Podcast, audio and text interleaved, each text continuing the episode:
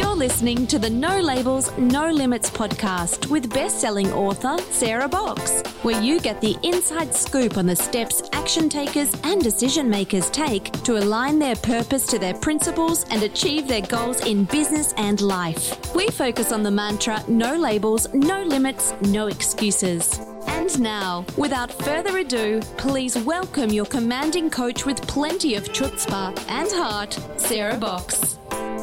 Hey there, everybody. This is Sarah, your host of the No Labels, No Limits podcast, and I want to welcome you for another episode with a great guest. This week, we are joined by Simon Bailey. Now, some of you may already know who Simon is with the number of listeners and followers he has. I'm guessing that many of you do. But let me just tell you a little bit more about Simon. He is a celebrated keynote speaker and the author of Ignite the Power of Women in Your Life, a guide for men. Intriguing title. We'll talk about that. But as a worldwide keynote speaker, former Disney leader, seven time best selling author, and executive coach and consultant to more than 2,100 companies in over 50 countries, Simon says his purpose is to spark listeners to lead countries, companies, and communities differently. We want to know what differently looks like. Success Magazine named Simon as one of the top 25 people who can help you reach your business and life goals. So that's pretty high praise and not surprising for the man who launched a movement from a three minute video that went viral to over 90 million people. So, with that short introduction, let's welcome today's guest, Simon Bailey. Hey there, Simon. Hey, Sarah. How are you? Good to be with you. I'm glad to have you on the show. Um, now, Simon and I, for the listeners, Simon and I actually started this process of getting him interviewed back in May. like, okay, let's do this. And there were a number of things that happened, like, oh, got to reschedule, then my schedule. So I am happy that this is finally coming to fruition and I get to have you on the podcast because I know our guests are going to love you, Simon. Well, I'm so happy to be here. So I want to ask you a question that I sometimes feel inspired to ask guests before we go live. And you actually had an answer for me. And that was if when you woke up this morning, there was something particularly heavy on your heart, something that you wanted to speak about, and you actually said, yes, there was. So let's start there. Share with our listeners what that was and your experience. This morning, I woke up with a thought of how do we hug people with our words and bring more kindness to the planet? And as fate would have it, a friend of mine invited me to attend the Global Exchange conference, which focuses on addiction, recovery, mental health, and wellness. And the opening speaker was Marianne Williamson. Whoa. And there I am, front and center. And this amazing human being uh, just started sharing. She's 70 years of age, doesn't look a day over 55. And she just started sharing her heart. And she said, folks, right now, we have to show up better for the planet, for each other, not just for ourselves. And Sarah, when she said it, it I, I it just like it was so serendipitous because I was like, that's what I was thinking this morning. Now think about that for just a second longer. You woke up thinking about that, then you heard it repeated and it resonated much deeper, I would say deeper into your soul or your being, right? Mm-hmm. So, what happened in the room when that was going on? Did you think like it was just you getting that, or did other people kind of have that aha moment as well? There was about a thousand people there. There was such a hush in the room as people were sitting on the edge of their seats because she was speaking truth. There's one thing to hear a fact, a story, a point. She was speaking from a deeper place, a deeper spiritual place as to what's happening on the planet. So let me just digress for a second. There was a recent op ed piece in the New York Times written by David Brooks, and it's called the, the Rising Tide of Emotional Sadness That's on the Planet. And at the end of the article, he said the emotional well being globally is being shattered right now, globally. And so when Marianne began to talk about how we have to move from me to we, move more into a selfless space and be more open to humanity uh, the, the, everybody was literally bugged eyed, like, tell me more. What can we do?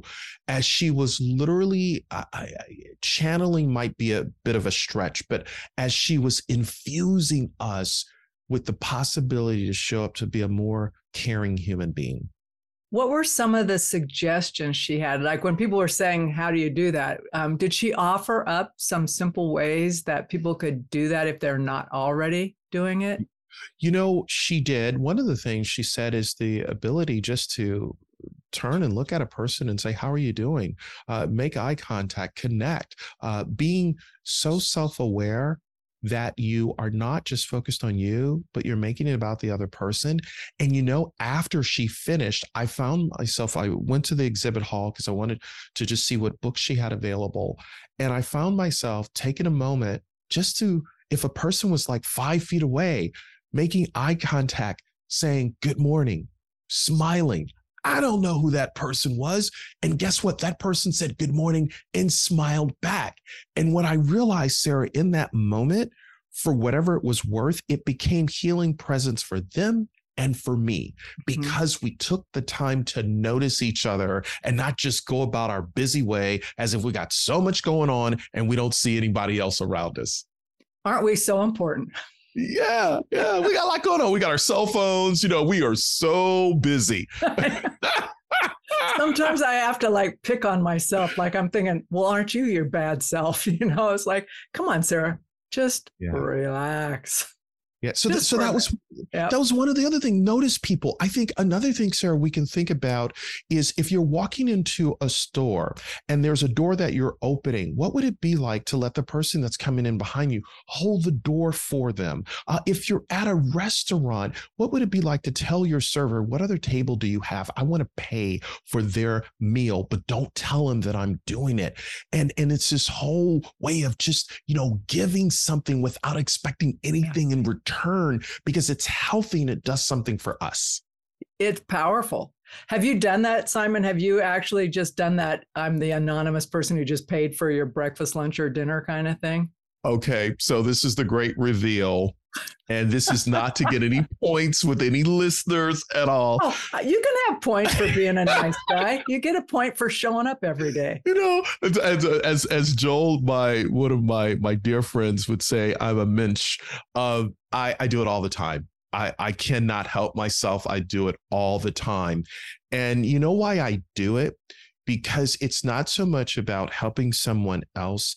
It's that feeling that I did a good deed and I'm paying it forward for the generations that are coming after me, that they will reap the good that we've put out in the world. So, yeah, I, I do it. And it feels great. Oh, I love it. Well, and the thing is, you never know what has just happened in that person's life, right? They could yes.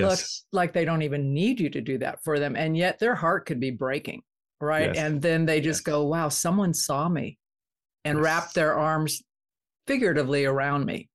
Mm-hmm. That's and take powerful. It a, take it a step further. Uh, and, and here's the thing, Sarah love and respect have no color. And in a world that's polarized because of ethnicity and and all, obviously diversity, equity, inclusion is a, is a big conversation that many organizations and individuals are starting to get. What would it be like if there's a person who doesn't look like our ethnicity, or we don't, uh, they are not disabled, they're differently enabled? And what if we took the time to create just a belonging moment with a hello, how are you? And if time permits, hey, what's your story? Tell me about you that would like heal the planet. Just one person saying, "Tell me about you." I, I when I'm in in I, when I'm in an Uber or Lyft, I talk to them like, what's your story? I'm just curious, right? And I may never see that person again, but I learn about another human being. And I took the spotlight off of myself and burying my head in my phone to just notice someone. That goes a long way. Uh, black people, I don't speak for all Black people. Let me just be really clear about that because everybody that looks like you does not think for you or speak for you. Oh, heavens. Yeah. But but for so long, uh, many Black Americans have felt invisible, not seen. And this ability to say, you know what, I'm going to give away what I really want by seeing someone else in hope somewhere uh, somebody will see me, right? That becomes healing, healing presence for everyone. Well, and just that simple act of doing that, right? So this is um, one of the things that I found in my life when you're talking about talking in your Ubers or Lyfts. I'm I'm often recall someone say, "Quit interrogating people you don't know." I'm thinking, I'm not interrogating them. I'm truly interested, you know. But mm-hmm. haven't you found like you've just had some like, oh, that's an amazing story, you know, and you never would have known that had you not asked. No, I recently was in uh, Cleveland, Ohio, happened to talk to the driver, and he said to me, I moved here to town, and somebody said I should start driving for Lyft as a way to learn about the city. And I was like, really? What a great way to learn about the city. You know, I just thought that was great. Yeah. Well, um, the, before we go on to your book, because I do want to talk about that, I sure. want to tell you, I did get some great advice from a taxi driver in Boston on a freezing cold night when a colleague and I were getting from the airport to our hotel, which we thought we'd never get to. But we were asking him about himself and how long he'd been married because he had pictures of his kids and his mm. grandkids. Mm. And uh, I don't know which one of us asked, but it was like, well, what piece of advice would you have like for the longevity? And he goes, oh, it's it's the garbage can. What? And I'm thinking like, take it out. What's the deal here? And so it's like, okay, what's that mean? He goes, okay, here's the deal with the garbage can. You can keep tramping stuff down, putting the lid back on, keep compacting it, but pretty soon you're going to reach the top of the can, no matter how big it is. He goes, so it's always better in life to keep the lid off and to keep the trash out. Just deal wow. with stuff as it comes up. Right. so, okay. So there's a 30 minute piece of a, you know, a drive with a little nugget in there that, so this has been at least 25 years since that conversation. And I just like, I still hear it. That's so good. That is so powerful. Yeah, it's pretty cool. So thanks for sharing your aha from this morning. Sure. I think those little pieces connect bigger in life. Mm-hmm. But it also makes me think about your book. So, one thing you said when you were sharing that was like that self awareness piece. And I wonder what your own journey to self awareness, what the link in there has been to allow you to, to even conceive of and then write this book. So, Madison, my daughter, came in my home office one day and she said, Hi, daddy. I said, Hey, baby girl. And Sarah, I sensed she wanted to talk, but I was emotionally unavailable. She had sat down, waited for a few minutes, and I was getting ready for another trip. I was busy. And she said, Daddy, I see you're busy. I'll just come back later. And I said, Okay. And it hit me on the plane the next day that I missed a moment to connect with my daughter because I was just emotionally clueless. So when I came back out of town, I said, Madison, you wanted to talk to me. And she said, Daddy, it's okay. I said, No, it's not okay. Because if I don't change my behavior, you're going to marry a joker just like me. And her mother said to me at the time, You give everybody the best of you, but you give us the rest of you. And I don't want the leftovers anymore. And what I recognize is that I had built a house but lost a home. I was chasing money but had no meaning. I was pursuing power, uh, but had no purpose. Uh, I was going after status, you know, the 6,000 square foot home and taking the kids to Hong Kong and Singapore for vacation and kids in private school. And it was all this external stuff. And then you go through a divorce after being married for 25 years. And I'm sitting in, in, in front of my divorce attorney, and she said, You need to go to therapy have I got a person you need to go see? And no guy wants to go and see a therapist named Anita that's been practicing for 40 years and has more degrees than a thermostat. And the first thing she says to me, Sarah, Anita the therapist, whatever you don't deal with will eventually deal with you. Hello, garbage can theory. There you go. Boom. hello. Hello. Ooh, she called it. She did. And that's where my journey began my journey to return back home to myself. And and i was in my own way. I was emotionally unavailable to my daughter her mother i was modeling for uh, my son her brother how to just not be there right? Because i thought if i bought things and stuff that that would fill the void of them just having me and time. And because we were so far gone in in the marriage coming to an end and we decided to separate and divorce right uh, Anita said there's a lot of research out about fathers and daughters, but there are there's emerging research out about mothers and sons. And she said, You have been mama to death. And there's a conversation you need to have with your mother. And I was like, okay so sure enough and there was there was there was a womb uh, something happened at eight years of age and i called my mom and my mom said i've been waiting uh, 35 years to have this conversation and finally mom and I talk. And that's where I began the healing journey. The scales fell off my eyes. I took the mask off. I stopped trying to be, I got it all together. Look at me. I'm so important. I work at Disney. Whatever. People don't care, right? And so I began the journey. I did the work, and I still go to therapy all these years later. I'm, I'm, still doing my work. I'm flawed, perfectly imperfect, but that's that's the start of the journey. Well, I just want to say that's a really brave thing to do. Like from your your divorce attorney, you could have said, "Yeah, thanks. I'm paying you to get me divorced, not to heal me." And but you didn't. I mean, what a brave, brave thing to do and to just go. So, and I know it's not that simple. I'm not minimizing it at all, but um, what a great gift to yourself and then to everybody else in your life around you, Simon. So wow. I'm glad I did it. Yeah, I swear yeah. by therapy. I, I encourage everyone listening, if you don't seek professional help, is it time? Is it time? Just a question. It's a good question. And it's not a it's not a one and done kind of thing. No, not at all. For me, it was twice a month uh, one to two hours a month, just, you know, pouring my entire life out.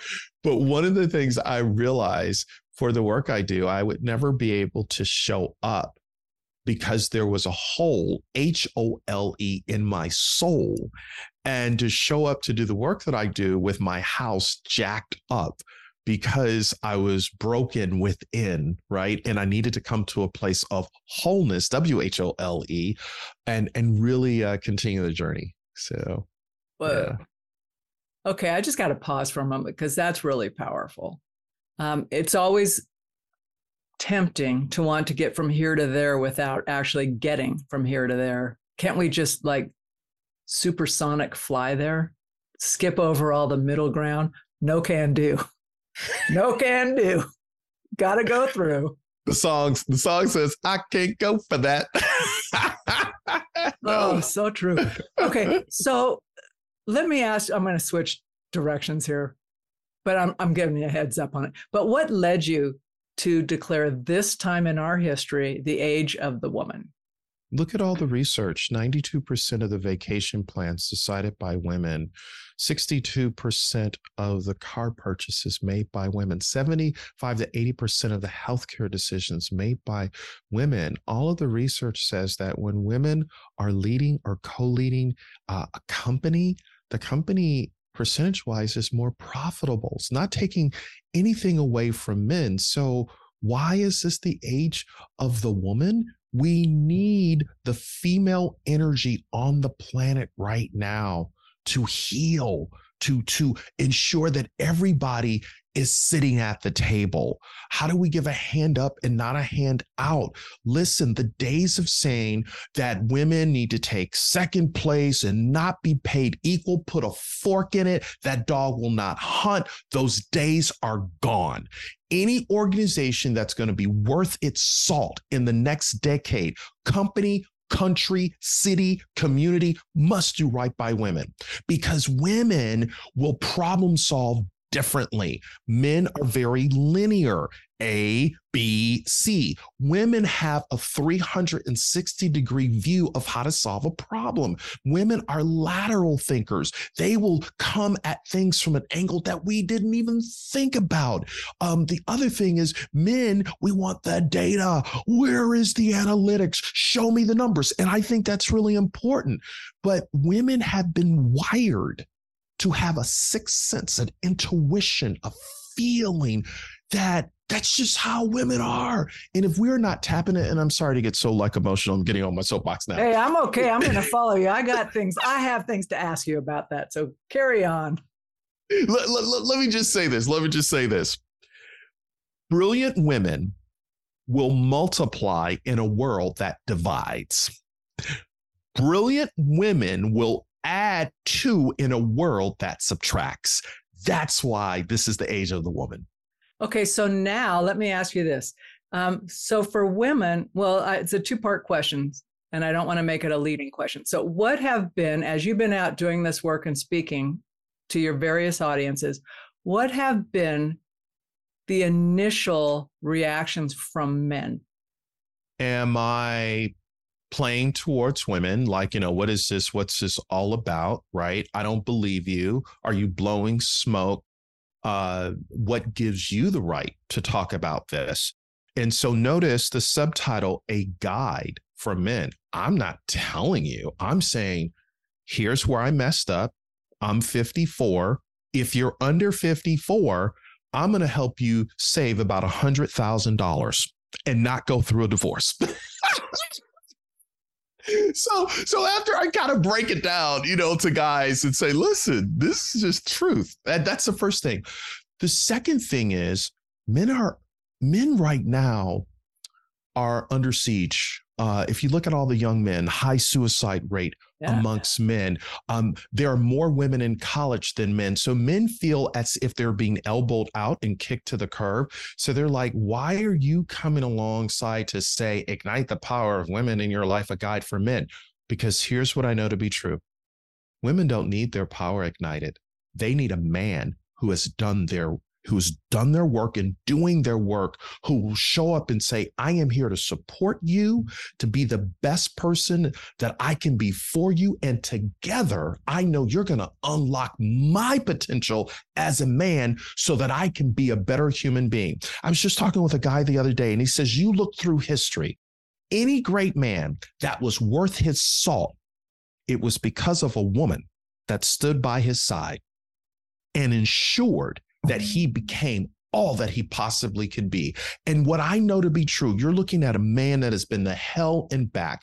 And when I begin to understand, a woman doesn't tell you everything that you need to know. A woman will only tell a man what he can handle. And as he handles it, he matures and grows and develops. So, yes, it's true. The hand that rocks the cradle rules the world. I'm just saying. I'm just saying. so funny. I've never heard someone say that a woman will only tell you what you can handle, but it's true.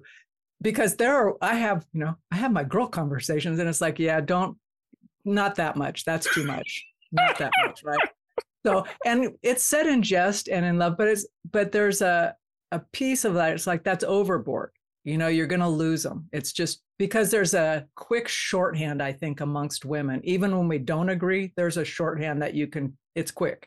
But mm-hmm. Simon, I also wanted the part B to that question was not only what are the men saying, but what do you get from women when they hear that? Is there what's their reaction when you're speaking with them? I have heard women tell me they have gotten more out of the book and more from what I say that helps them uh, create better relationships with women that's the first thing. And then I've had women say they have read the book to their husband and they have bought a copy for their husbands, their and all the other men in their life, their brothers, their nephews, their sons. because it's very practical and how to. So it's amazing. And we even got a call from a company out of Silicon Valley and said, Do you have a program where we can take this book and bring it into our company? So we've created a whole six week course on Ignite the Power of Women in Business to help men understand how do we do this in a professional environment, uh, not just personal, because obviously we right. have the six week personal course. So, yeah. So, good feedback from both men and women that is really good feedback and it's encouraging feedback i would say yes. but for women who have gone through their professional lives having to adapt and act like kind of leave their intuition side at home and show up as if right how have you gotten feedback from them yeah, so it's it depends on how long they've been in their career and their age, right? But for those who've been in their career for a long time, they are they are like, I'm good. I'm established. I've figured out how to play the game and win uh, in the degree that I want to win. For women that are just starting up their career in, let's say, less than 10 years in the workplace, now they have a tool a mindset to know that, hey, I can find a man within the company that will sponsor me, be my champion, be my advocate. And it's a healthy, psychologically safe uh, way to engage and move my career forward. So yeah, so they they're being equipped with here's what it looks like, and then for those men professionally, they're understanding. Wait a minute, I need to celebrate her contribution, not poach her idea and make it sound like it's my own. Really, dude? Really? Are you kidding me? Like that dog will not hunt because women they're coming for you. They are coming for you. Watch your back. I'm just kidding. Yeah. I'm not really vindictive, but I, I kind of like to make up stories like that because it scares people. It's like, oh, don't mess with her. She's vindictive. I never would carry it out, but I've got a good imagination. Um, but Simon, that's thanks for answering that because I think about that. It isn't just women have been pitted against women when there is limited management or leadership. Mm-hmm. And so that was part of what was driving my question. It's like, how does that get handled? Um, because I know sometimes the personalities that are more driven type personalities, right? And which would be quote unquote stereotypical, like male style in leadership, um, have been rewarded, and others who are super powerful but maybe show up differently, they don't mm-hmm. have a sponsor or whatever, um, get left behind or get judged differently. So that's kind mm-hmm. of what kind of pulled that question for me from there. So you talk about your book having some how-tos and being very practical. Could you share a little bit of that with us? One of the things that I share in the book is the power of emotional honesty. Uh, emotional honesty is saying, I don't know what I don't know, and I'm willing to put my truth on the table. And here's the reality women already know you don't know, but they're waiting for you to just put the truth on the table and say, I need your help. And that ability to be vulnerable doesn't make you less masculine. It makes you more stronger because you're able to say, you know what, I'm emotionally honest enough to say, I've stood in my way long enough. Can you help me? Right. I think the other thing that I teach is the whole Caritas caring processes. Uh, and there's four practices that I introduce. I'm so grateful to Dr. Jean Watson, the scholar who created this. So, number one, forgiveness. When I forgive you, there is no record of wrong. And so one of my issues that I discovered is I had a need to be right. And if she did something wrong, I would blame her for everything, right? When in fact, it was really me. And I had to learn how to forgive her by starting with forgiving myself, right? And showing up.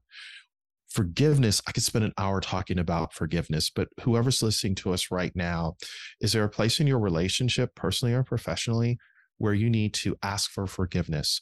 And when I say ask for forgiveness, uh, truly forget and move on. Like, don't hold on to it. You know, I'm gonna forgive, but I'm just gonna hold on to this little mental post-it note. It's that forgive and forget, right? yeah, yeah, yeah. I'll for- forgive, but I'm not gonna forget. Yeah, I'm not gonna forget. you did if you say I'm gonna forgive, but I'm not forget, I'm not gonna forget, you haven't forgiven. Correct. There's some irony for you. because then after you forgive, then you learn how to surrender. And surrender is letting go of how the process is going to be. So, for example, you meet someone and you come through door one, they come through door two, and together you find door three to, together because you each have a history, but a half a man and a half a woman don't make a whole relationship. So, how do I surrender to really discover who you are and who you're becoming? And then the third practice is gratitude. How do I find a way to celebrate something unique and special about you? And how do I call that out? Uh, how do I begin to identify why you should be cherished, not just loved? Anybody can say, I love you.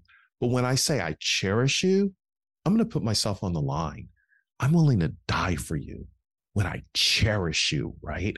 And then the fourth practice is human compassionate care. And human compassionate care is when you're connecting uh, with your spouse, significant other, what's your tone? How, how, do, how, do, how are you listening? How do you move from selective hearing to authentic listening? By saying to her, here's what I heard you say. Is this what you meant? Let's let's double click on that. Let's drop a pin. I think I may have missed something, right? And it's that deeper conversation where a woman really knows that you are dancing to the beat of her music because sometimes she wants Andre Bocelli, but you're doing chopsticks. and it's not working, right? Well, that's a great comparison. so it's coming back to just saying, I'm willing to do the work and really yeah. get you at the core. But if you don't get yourself, Simon, to your point of doing the work, it's harder to be willing to know someone. So if you won't offer compassion to yourself, forgiveness to yourself, it's really more difficult, in my humble personal experience, to extend it to others because you haven't given it to yourself. You cannot give what you don't have. You cannot be what you are not becoming. And it's difficult to do what you haven't done for yourself because you're doing it out of rote or routine, or you read it in a book but you haven't owned it for yourself and and that's where i'm really inviting men to really think about how do i show up better by just starting with you. One one little micro step of self-love right? Self-forgiveness. And then all the other practices begin to fall in line. Yep. I just love the concept of your book and the humor right around the title. I don't i do not think um, because of what you just described about the contents like the application and the lessons that it necessarily is just for men because i think us as women you know regardless of how we're wired have those same stories that go through our heads right and we can discount men just as easily because maybe we've been hurt or you know passed over or whatever so um, I will tell you though, listening to you is so funny, not like haha, but curiously funny. Um, actually, both. But I think about my first bosses, quote unquote bosses, starting when I was like 13. They, they were all men, not surprisingly, but each one of them gave me a lesson. It's almost like a little key they gave me. And the very first one gave me the choice of how did I want to be paid? Could I be paid hourly or by the piece? Right. And I'm thinking, I don't even get it. Right first of all, I'm underage. I'm illegal to be working. And, um, but it's small town, right? He's going to pay us, my girlfriend and I. And he says, Well, I'll pay you by the hour. This is the job that needs done. Or you guys can just, I'll pay you by the piecemeal as long as it's done well, I'll pay you.